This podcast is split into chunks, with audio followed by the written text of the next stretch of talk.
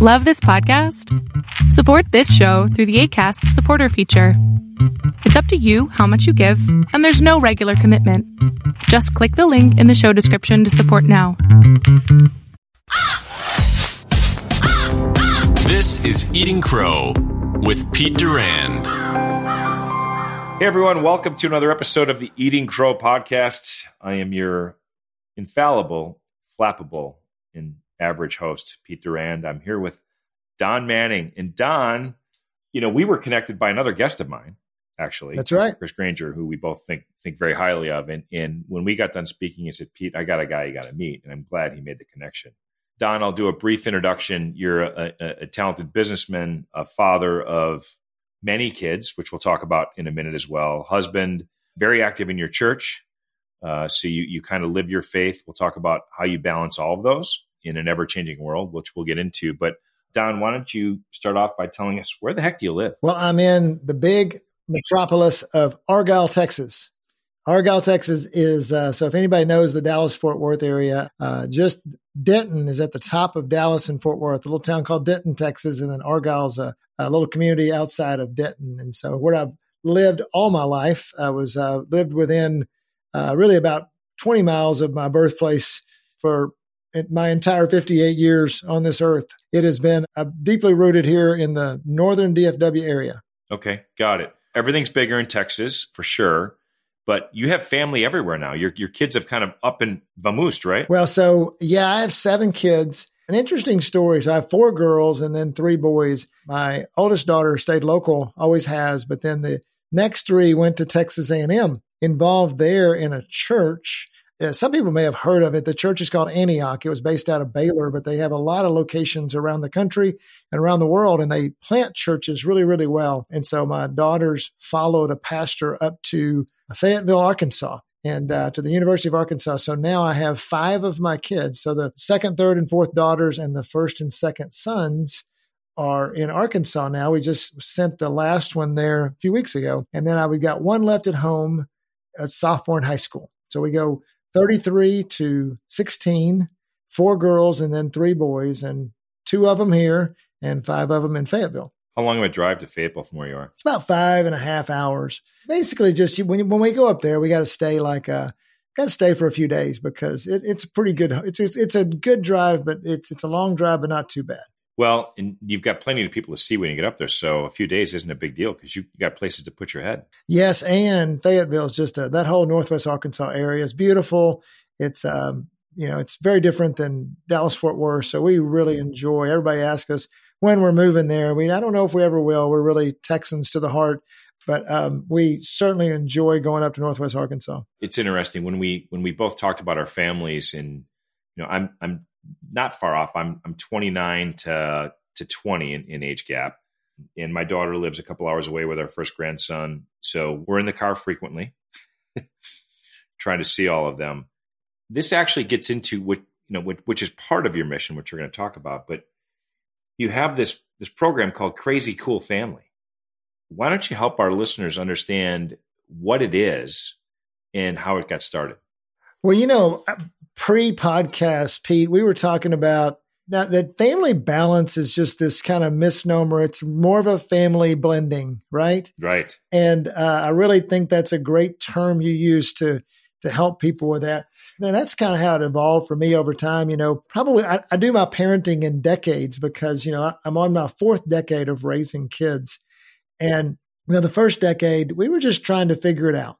You know, I don't know about you, but I just felt like I had a lot of kids coming at me. I didn't know really, I'd never been a dad before. And it's like, you know, and we were, you know, starting to get involved with our church and, and really it was all about, uh, it felt like that parenting, what I was learning was, is that it was all about, you know, making our kids be obedient. It was all about how they performed, you know, just all the outside things that were so important. And we just found that that wasn't working for a lot of parents because they were the kids were like, my parents are too, they're not any fun. They're not, they're too hard on us. You know, they're always critical of everything I do. I, I don't like being at home. And we're like, we don't want that kind of family. I want to be connected with my kids. I want to have my kids love each other and get along and all those things that we we really want to see happen. And we were, you know, learning some things from our Christian studies from our church and things like that. And, and we just thought, man, what if we just pursue relationships with our kids? What if we really uh, focus less on the outside, more on the inside? And um, over time, I mean, we, I'm talking decades here. You know, I mean, you're talking about the first decade versus the second decade. During that second decade, you know, my kids are becoming, my girls are becoming teenagers, and we're like, hey, and we really just shifted in our not totally abandoning the, you know, the performance things, but moving more towards what if we connected with them? What if we just really drilled down with them? And um, man, we found over those years, they really responded. They responded to parents that were after their heart rather than after what they always telling them what they did wrong. Cause I mean, I don't know about you, Pete, but I'm a teacher at heart. And so if they got something wrong, I would tell them about it. And if they got something wrong again, I would tell them about it again. You know, but why? Because I wanted them to get it right. I mean, I had good intentions, but it was actually, but you know, but what I found was is that when I moved over into trying to motivate them internally, just help them to see see what I was saying rather than just tell it to them. They responded. They, it became they owned it themselves. So that led us to over time. People started asking us, going, "Hey, what's going on with your kids? You know, they're different."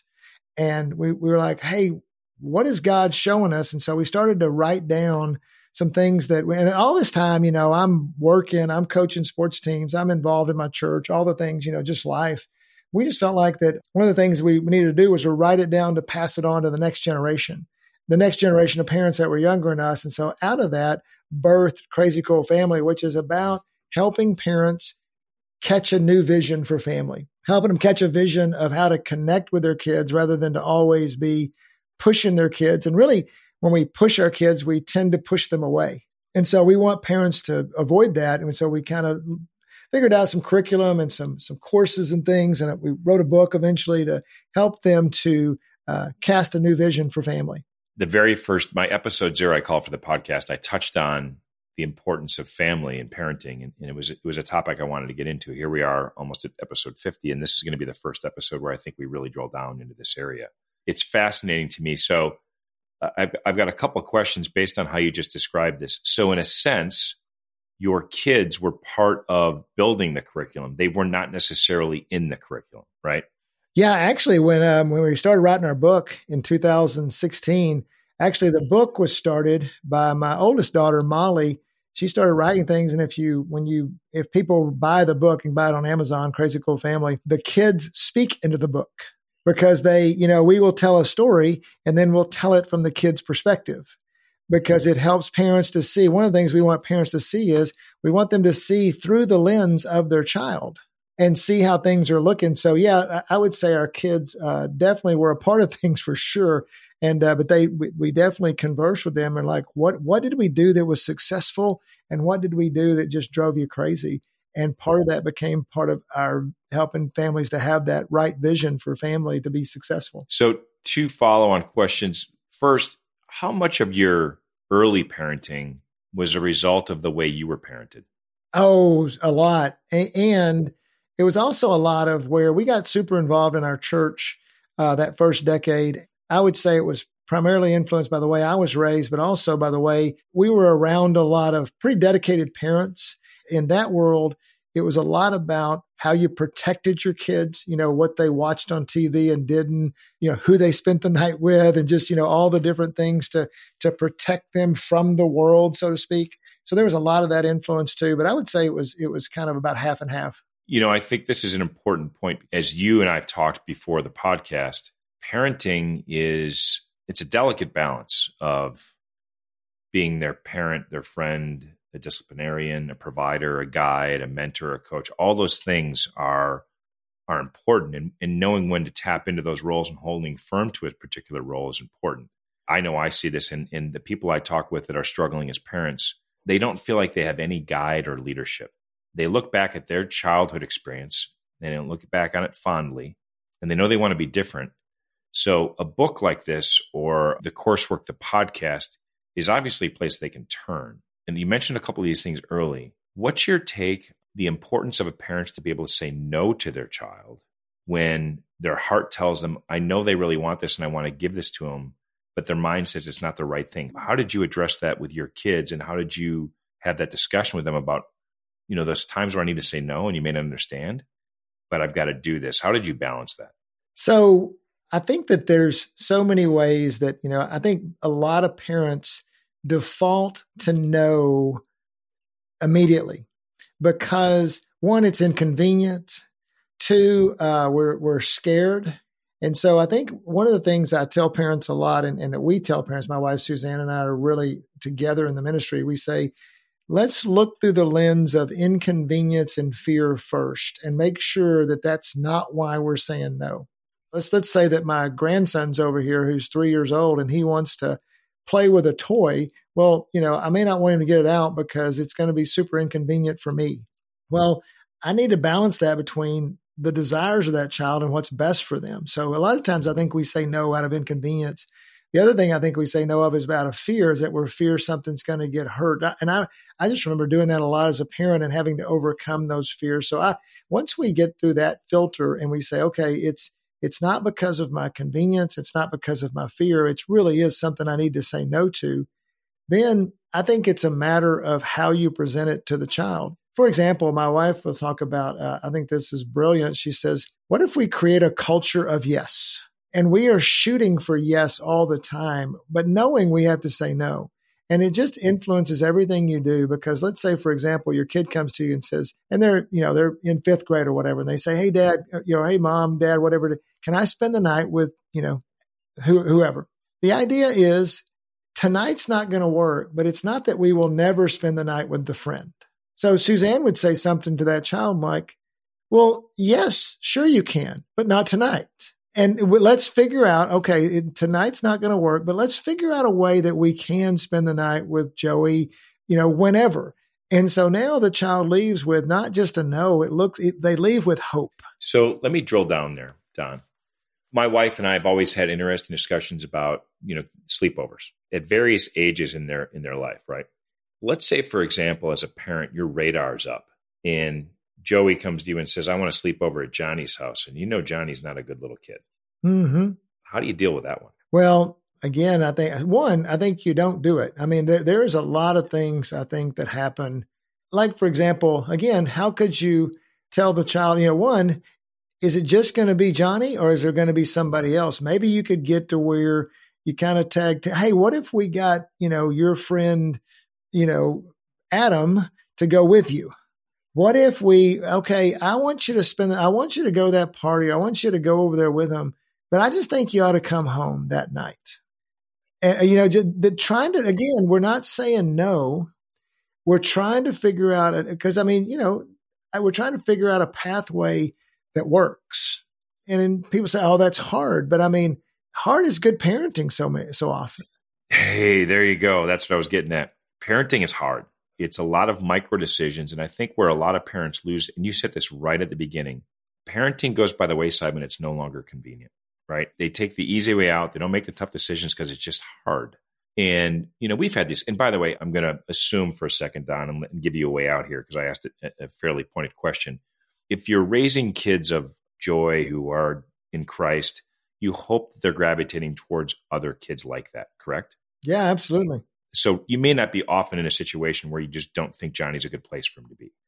But when kids are maybe potentially at a new school, and by the way, my wife's radar, I've never seen it not be accurate, right? If she says, eh, I'm not so sure, I'll listen. And what we discovered with our kids, all three of them very different over various times, is there were times they were hoping we said no. Right. Yeah. And, you know, that's a great point, Pete, is, you know, uh, when we we tell our kids a lot, and I think it's so cool that, that you're saying this. Hey, we will always be the bad guy. Yes, that's just one of those. Man, that's worth the price of admission to the podcast right here. Is that if you get that as a parent, you tell your kids, no matter what situation you're in, I don't care if you do something wrong. I will always be the bad guy, and I will always come get you. And no matter what, I will drop. If you're in trouble, or you feel like you're in a bad situation or anything's going on that you don't like, you have me call you and say, Hey, I got to go home. My parents are making me go home. Isn't that good? You guys do that as well, I'm assuming? We did the exact same thing. And I can tell you, all three of my kids probably pulled that ripcord at least twice. Really? Yep. And we picked him up with no questions asked. Yeah. Well, and you know what? And going a little bit deeper with that, not just that, but all the things we've been talking about. So, you know, what I learned in that second decade of parenting is that parenting is all, you said it's hard, it is, but it's also all about relationship.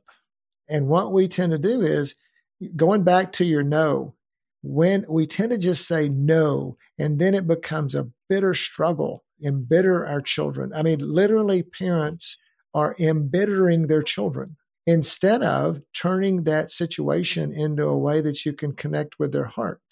You know, let's say, for example, sometimes, all right, let's talk about no still. Sometimes you can ask them questions.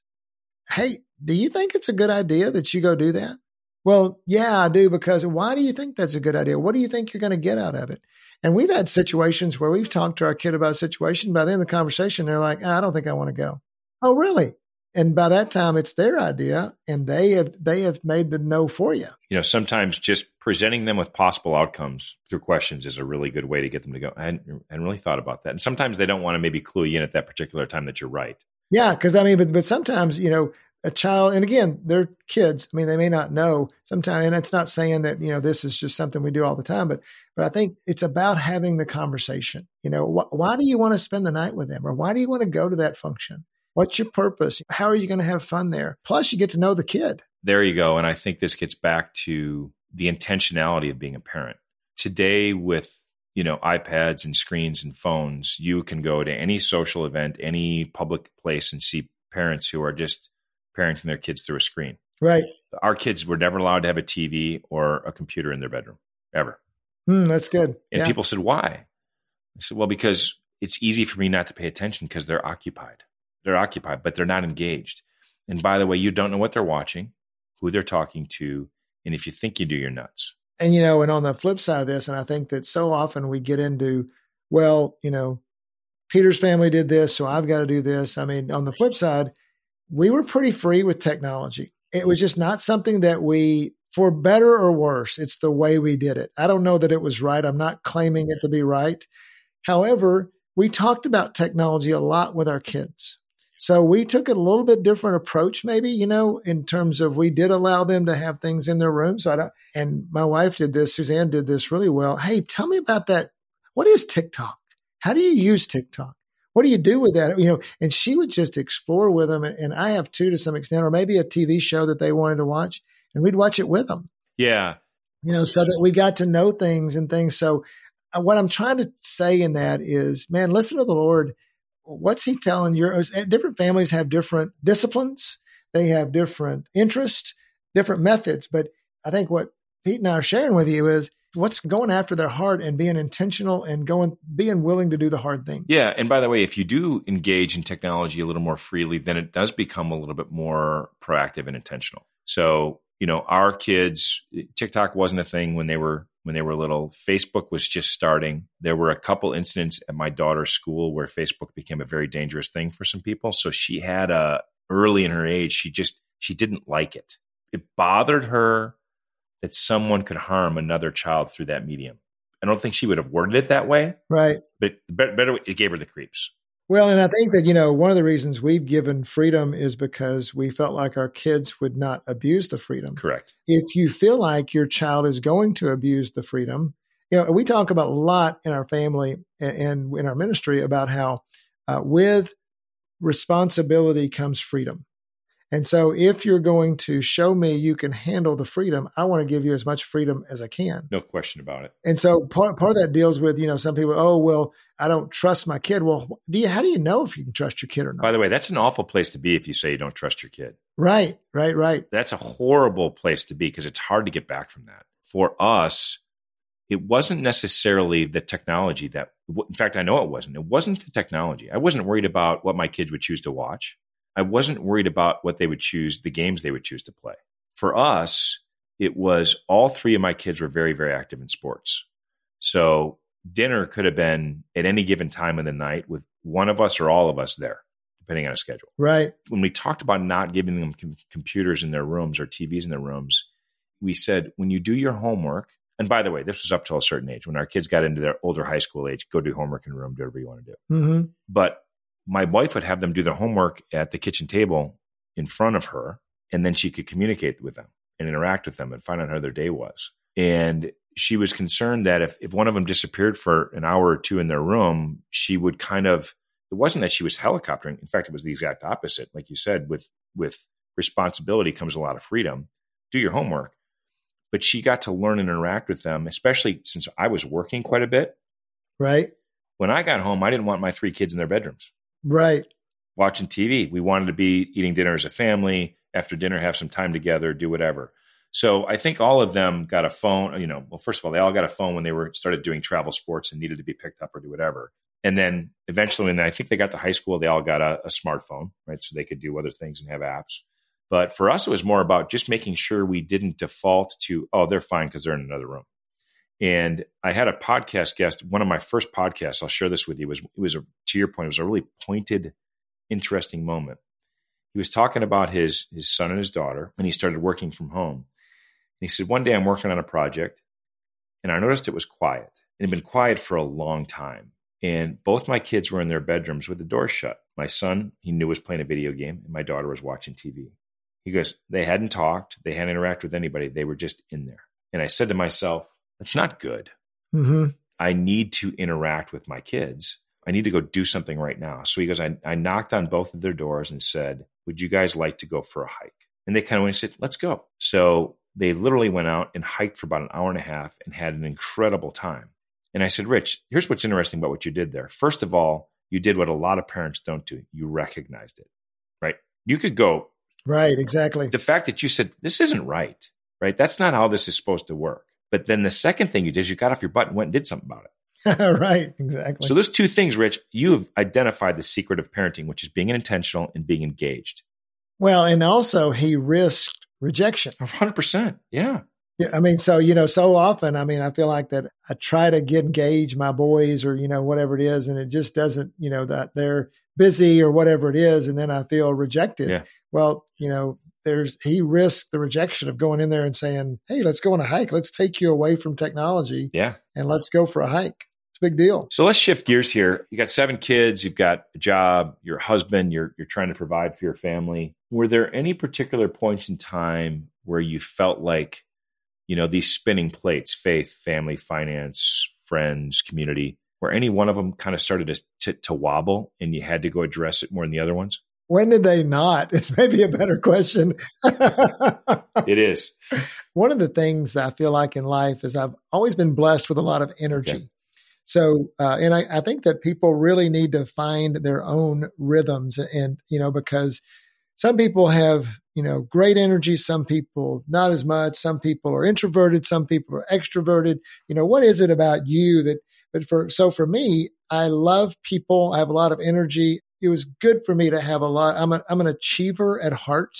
Uh, sometimes to my detriment, but um, that's how my you know enneagram. I'm a three. I'm a you know I'm a doer. I'm an achiever. I've always been like that, but but yet have felt a lot that I have got too many things going and then I, I don't know about you, but I feel really bad when I let people down. Sure. So that's caused a lot of stress in my life of just having a lot of things going on, feeling like I have too much going on, and then letting, feeling like I'm not doing enough to get things going. So, what solved that for me over again, I'm, I'm relating back to when I was a, you know, again, first decade, second decade of, of family and parenting, is learning about the grace of God I was always in that performance mode of I had to please God and please others. And if I didn't, they wouldn't like me, either God or the people. And once I, you know, I remember many years ago, uh, one of my mentors gave me a cassette tape on grace. And cassette tape will date me, I'm sure, as I as I'm sure, but and it was about this. It was a guy by a guy named John Lynch who wrote a book called True Truefaced, which is a fascinating book. He called it the New Testament gamble. He said, What if God just loved you anyway? You know, what if God just said, No matter what you do, I'm going to love you. I'm going to be there for you. I created you. You're amazing. And I love you. And no one had ever really told me that. When I learned what, what now the word we use in Christian circles is identity. And what I learned is, is that when my identity, that I'm no longer in Christ, I'm no longer an orphan, I'm a child of the king. and nothing can change my stature as a child of the king. That's what Romans 8 tells us. And so when I learned that, when I started to, when, as I've learned that over the next two decades, as uh, it has given me so much of a confidence in who I am and what I'm called to do. And it's helped me to one, not have to have so many plates spinning, and two, be okay when the plates fall off, which seems like a lot. Does that make sense? It does. I interpret that verse and I interpret the purpose of the book to the same way I look at my children, which is unconditional love. Yeah. I want to pass that same lesson to my kids, and they all know that. And and I think my youngest son, for example, plays college soccer, and if he didn't get enough playing time in a game, he would feel like he'd let my wife and I down if we went to the game. Mm-hmm. Literally, we would say, Sam, you got to recognize that I don't care if you play a second in this game. If you're finding joy being on this team, and he does, loves his teammates, love the school, love everything. We don't measure your impact in our family by your playing time, right? Right. It's unconditional love. We're here no matter what you do. It's funny because when I hear that verse, it doesn't mean you can go out and intentionally screw up and assume that we're going to forgive you and let all start over again the next day. The word intentional is very important there, right? It means when we make mistakes and we fall and we trip and we drop the plate, we're here to help you. And hopefully we've we've shaped that behavior where you recognize it's not a free hall pass. It's just unconditional love. It's very different. Well, and I think that society and and even if you're, you know, if you're a Christian, then the enemy all wants to make us think that we are not enough. Right. And and I think I have definitely dealt with that in my life of um feeling like I'm not enough for my wife or not enough for my kids or I should make more money or whatever it is. And you know, for me, one of the things that really helps me with that too is really feel like I hear God's voice and, and get his direction for my life. Again, going back to that first decade of parenting, I've got a bunch of kids and and I'm trying to figure out how I'm going to make my mark in the world. Am I going to start a business? Am I going to, you know, I was working my way towards being a chief financial officer. That was kind of where my business, I, I made that eventually, made that goal eventually. And was I going to run for school board or was I going to, you know, start a ministry at the church or whatever it was that I was going to do. I wanted to make my mark in the world. It felt like nothing was working. Nothing was going forward. And I remember sitting at my desk, spending time with God and, and saying, God, what is it that you want me to do? I don't feel like it, that anything's working. People say, can you hear God's voice? And, and, and I say, yes, that it's a, it's a, it's a sense inside of you that's, that goes mostly against what you think you should do to what you really should do. Sure. And uh, I just felt like the Lord said, He said, Don, I'm not in any of that. And I said, Well, that's great, God. Maybe you could tell me what you are into. And so I could follow that because I'm f- pretty frustrated right now. Right. And he goes, uh, he goes, here's what I want you to do. I want you to go deep with me. I want you to go deep with your family, deep with your wife. Watch what I do and then tell people about it. And it was just like a revelation at that point. And so I said, wow, I had, I had a lot of daughters at the time. I was like, you know, man, I'm going to play a lot of Barbies. And this doesn't seem like it's going to be that fun. I mean, seriously, I mean, it's, uh, that's why I put them in basketball because I was like, at least I can have something sports wise. Sure. But that's what I did. You know, I just, I let go of some things. I made sure my career was uh, in line with my family goals, which means that I turned down some things that, you know, could have been more advantageous financially or career wise started really just investing more in, in, like you say, blending family into work. I wound up leaving my CFO job. I bought a business because I felt like the Lord said I was supposed to do something more locally. I was working in Dallas. I needed to be more at my home, which was, you know, 40 minutes away in this Argyle, you know, Denton, Flower Mound, Denton County area. I think those are some things that I did that helped me not to feel the out of controlness that some men feel at different stages of life. Sure. I'm going to dovetail off of that right now. For parents, men or women that are listening to this right now, if they're wondering how to start that process, because you said something very interesting.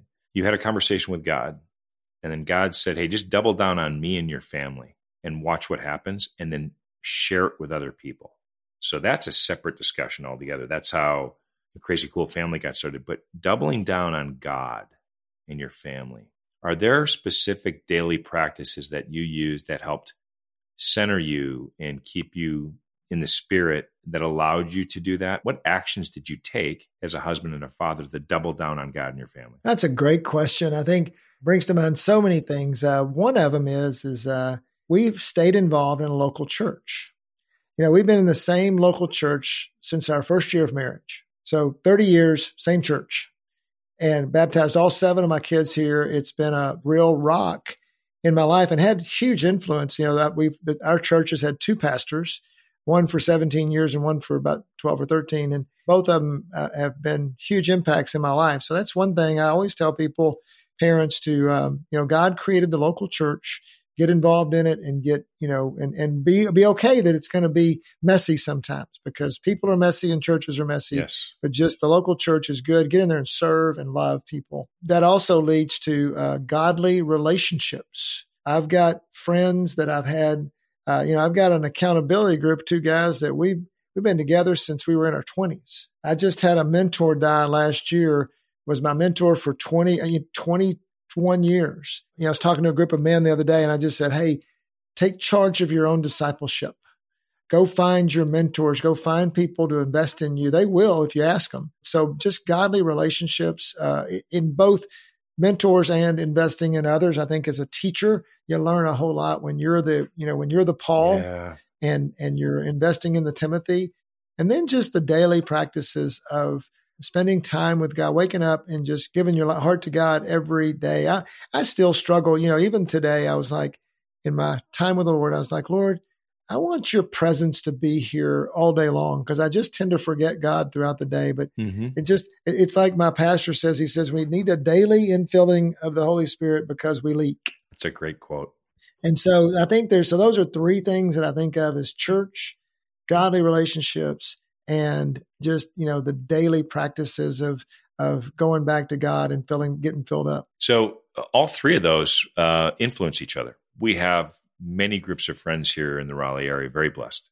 And some of our closest friends we met through church, and it's been that relationship's been built over the last 20 years. And it's a blessing to gather with them weekly. What's amazing is when we look back and watch how our children grew up together.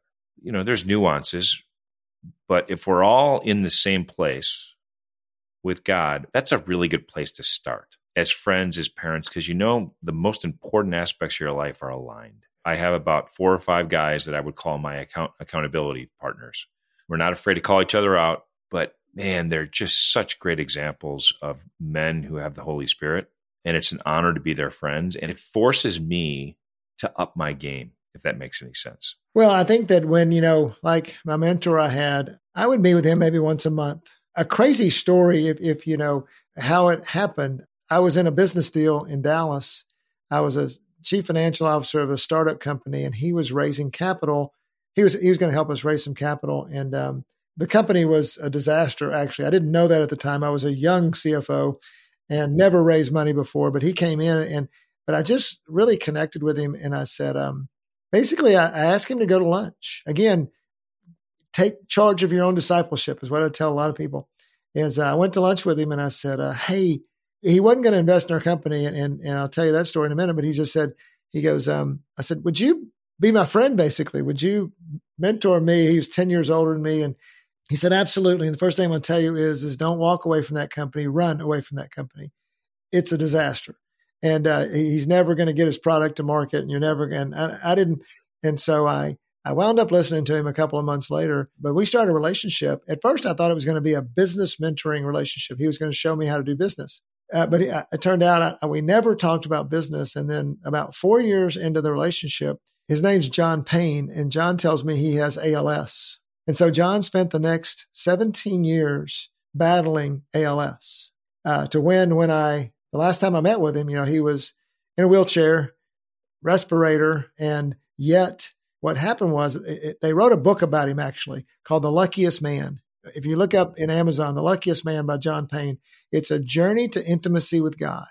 And I didn't know what this relationship was going to be, but it became John is is maybe the best Christian I've ever seen in my life because as God took as as ALS I should say took everything away from him physically he became more and more in tune with the Holy Spirit, more and more in tune with God. He got up every day and came to the office, took his caretakers three hours to get him into the office at, in the latter stages of his life. And yet he just, I learned more from that guy just meeting with him once a month than probably anybody I've ever met in my life. I mean, so what would have happened if I never asked him that question? I think the richness we have in our lives is more on relationships than it has anything to do with money. Just doing this podcast, meeting people like you, Don, and the other people I've had in the show, I just get to sit here and talk to fascinating people for an hour. And then a lot of them develop into longer term friendships where we learn from each other, we share stories. I can't imagine what he went through and the experience he gave you by being part of it. My my brother in law died after a nine year battle of ALS. I think we talked about this. Mm-hmm. One of the greatest, kindest men I've ever met. And um, when you see that, and you see how they they process what can be a very very trying time, and then still shed joy around themselves, it's just it's incredible. It's also a tremendous amount of perspective right? You've seen someone who's had everything taken away, but still finds in ways to deepen their relationship with God. I mean, if you wake up in the morning and need a goal, there you go. right? Yeah. So yeah. and what was what, and what was wild about him too is that financially he became, you know, he did better financially in those 17 years than he did the previous 17. I mean, you were talking about how do you keep the how do you keep the plates from spinning and falling off? What he learned as everything was taken away from him, he could have gotten bitter, as I'm sure your brother could have, Instead, he flipped it into God. He had to go deeper with God. And the deeper he went with God, the more peace, the more love, the more joy he had, even though his circumstances were getting worse and worse and worse physically. Shift gears to the last part of the show, and that is let's go back to Crazy Cool Family. And the reason I, I started there and want to end there is it kind of sets the stage for how you've put all this together. So tell us when it started and where it is today. Started probably 15 years ago, 12 to 15 years ago. I don't remember the exact year, but I really felt like as we got later in our parenting, we started to see our kids really respond. We started to learn some things. I really felt like the Lord continued that message to me to write it down. And so I just started to jot down some principles that we had learned. And I just felt like the Lord said, take what you've learned over time and try to package it. I remember thinking, I wish someone would write me a playbook for family. Okay a, playbook for Christian family, and and really, it's really that vision for Christian family. And and because you know our pastor says that vision's like guardrails. It tells you what to put in the road and what to leave off the road. Yeah, leave on the side of the road, if you will. And I think that because I saw that a lot. It's not that parents weren't working hard; they were working hard at some of the wrong things. And so I started to write down what I felt like were the right things, what I felt like the Lord had shown us. And, and it led to us leading a class at our church you know, just a 12 week class. We called it at the time Heart Connected Family because that's what our goal was is to connect with the heart of your kids. And uh, that we, so we did that for many, many years. And um, probably 2015 or so, I never will forget. I was, I was at a, we were counseling a couple at church and uh, one of the other elders was with me and they go, man, you have got to write a book. And I was like, I have no, there's no way I can write a book. I mean, I got I got seven kids. I've got a full time job. I'm in the real estate business now. I've gone from being a CFO to being a real estate investor, and you know, I've owned my own business for a while or whatever. I'm like, there's just I got no capacity to write a book. Well, so I just started praying about it. I said, God, if you know, if, I, if we're supposed to go forward with this ministry, I'm going to have to have some capacity. Well, the guy I work with in real estate business that I have for the last 15 years, we've known each other. He's one of those accountability partners. We've known each other since we were seven years old. And I had kind of started running his companies uh, in the Denton County area. He came back to me and said in 2016, he says, Hey, I'd kind of retired him. We, we did deals together and stuff, but I had totally taken over all his businesses. He said, Hey, I want to get back in my business and I don't want to be quote unquote retired anymore. I'd like to come back. And he kind of felt bad about it because he thought, I said, Well, that's the Lord talking because I'm supposed to, I want to go part time. I want to do something different. I don't want to run your businesses anymore. And so we worked it out where, um, for the first time in my life, I had capacity. You know, I had a little bit, a few hours a day of capacity. So I just went out to my barn. I have this kind of man cave barn in my backyard. And uh, I just started a big old whiteboard out there and I just started writing stuff down about, you know, how we wanted to hone our message, how I wanted to write that playbook. I spent about a year doing that. And I hired an author and uh, he helped me to write what's now the book, Crazy Cool Family. And so that took us about a year and a half before we finally got it ready to publish. It was, so it was a great effort, but it did two things. One of them, we have a book, but the second thing is it really, it, it really helped us to hone our message of how to do Christian Family Vision. 2018, everybody said, Hey, when, when are you going to do your book tour? And I said, Never, because we never did this to travel around and be famous. We just did it to put it down so we could teach others. We started our podcast at that time. So we're in our fourth year of the podcast, and that's super topical. We just do a lot of different things with that. But we asked, started asking parents, you know, young parents, hey, what should we do with this book now? What should we do? They said, hey, you need to create videos. You need to create courses. We need, because the young people of today watch video and listen to audio. And so that's one of the reasons we started the podcast as well. So we started looking at, you know, different things and I started looking at different technological options. I really came down to, uh, I love the, the idea of a membership site because we could put, you know, courses are good, but courses are finite. We wanted something that, I mean, you know, Pete, family is not something you learn a weekend. It's not something you learn by reading a book. It's something you learn over a decade. It's something you learn over, you know, over time. And so we wanted to stay with people. And I felt like a membership site could do that. We started off by doing it like 15 bucks a month membership site. So we did that. We formed it all. We put all of our core courses on there and everything. The membership's called Basecamp. You can go to basecamp.crazycoolfamily.com and sign up. But what we did differently, and, and right now it's free. Last year, uh, we sold it, you know, got hundreds of people involved. And, um, but just felt like that last year again, I felt like I was talking to the Lord and he said, make it free. And I was like, no, that's not the answer because I, you know, now we're a 501c3. We run off donations and all that. I just felt like uh, that we were supposed to give it away. We started doing that last year. So we go into churches, we do it online, we go into different organizations, and we have this membership site called Basecamp, and we it's a we have core courses in there that help you create your family vision, and then a lot of what I would call ancillary material that supports that vision and, and gives you it's about creating vision and putting tools in there. So we've had that out for free for about a year, and uh, we just have thousands of pe- families in it, and uh, we minister to them all we can, either either through social media and through Facebook and emails and things, or through churches and organizations, things like that. So I'll put in the uh, show notes. I'll put how folks can. I'll put the URLs into Basecamp and, and help them find you so they can learn more about it. Yep. What's new for you in the work world? Are you still in the real estate business, or are you are you in uh, Crazy Cool Family full time? So great question. So in this summer, I have some business interests that I've had. You know, I I um, own a couple of childcare centers that I bought over the last few years. We're actually I'm in a part of a group that's building a hotel in my hometown wow. right now in an iconic building uh, in downtown Denton. But for the uh, last year, and again, you know, the Lord sp- uh, felt like that. You know, the Lord was telling us, "Hey, uh, it's time to exit your your job with with Scott Brown, my, my buddy that I've worked with for 15 years." And so, literally this summer, um, I left the company. We're on great terms. I mean, we both agreed it was time. But now, for the first time since I was, um, I guess, you know, 22 years old, I don't have a job. And I say that I was talking to a guy today, and he's like, I don't have a job and I'm busier than I ever been because I really am devoting myself full time to Crazy Cool Family. That's awesome. So we are, so we're starting that journey. Uh, I'm learning different rhythms now. You know, I'm, uh, my wife's about ready to kick me out of the house already, but actually that's even been better. We thought it was going to be rough. We've actually, it's actually done really well. Uh, it's literally been about two months since I've started this. So yeah, just finding some new rhythms, depending more, you know, for the first time, you know, depending on the ministry for some of my income. So if anybody wants to help, you can go to crazycoolfamily.com slash donate. I'm, I'm now raising funds not only for myself, but to expand the ministry. We really are on an expansion mode. Uh, we just keep getting, you know, we literally get hundreds of people sign up for Basecamp a month.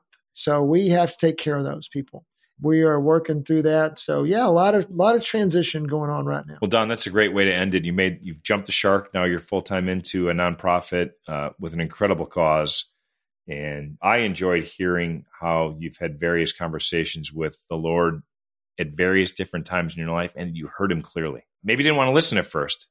right exactly but, but, you heard him and, and, followed the path so hats off to you and your wife and your wonderful kids and, and thank you for sharing your story and, and writing it down so that you were inspired to share it with others? Because I, I think this is an area that our our world and our country need help in, and that's and that's parenting and raising kids that are uh, are are what our world needs. So thank you for doing this, and thank you for joining Eating Crow. Absolutely. You know, I'll just leave it real quick with um for those parents. You know, go to base camp. Don't don't try to work harder at parenting. Work differently. Find your vision and uh, and learn about parenting. Learn about family so you can do it better. And you will find that you know Jesus said at the end of Matthew 11, "My yoke is easy, my burden is light." I got seven kids. Parenting's the easiest thing I do every day because we learn how to parent versus keep spinning that wheel. So encourage you to whatever resource you use. We'd love you to use ours but uh, whatever resource you go learn how to parent because it'll benefit you and your family so much. It gives you the opportunity to have wonderful relationships with your children when they're older too. Absolutely. Yeah, we create our own friends, don't we? It's a great investment. You got it. we do. Don, thanks again. I'm going to hit uh, pause here for a second. We'll uh, we'll do a little post work, but uh, thanks for joining the show. Thanks for checking out Eating Crow. Like and subscribe so you never miss a video.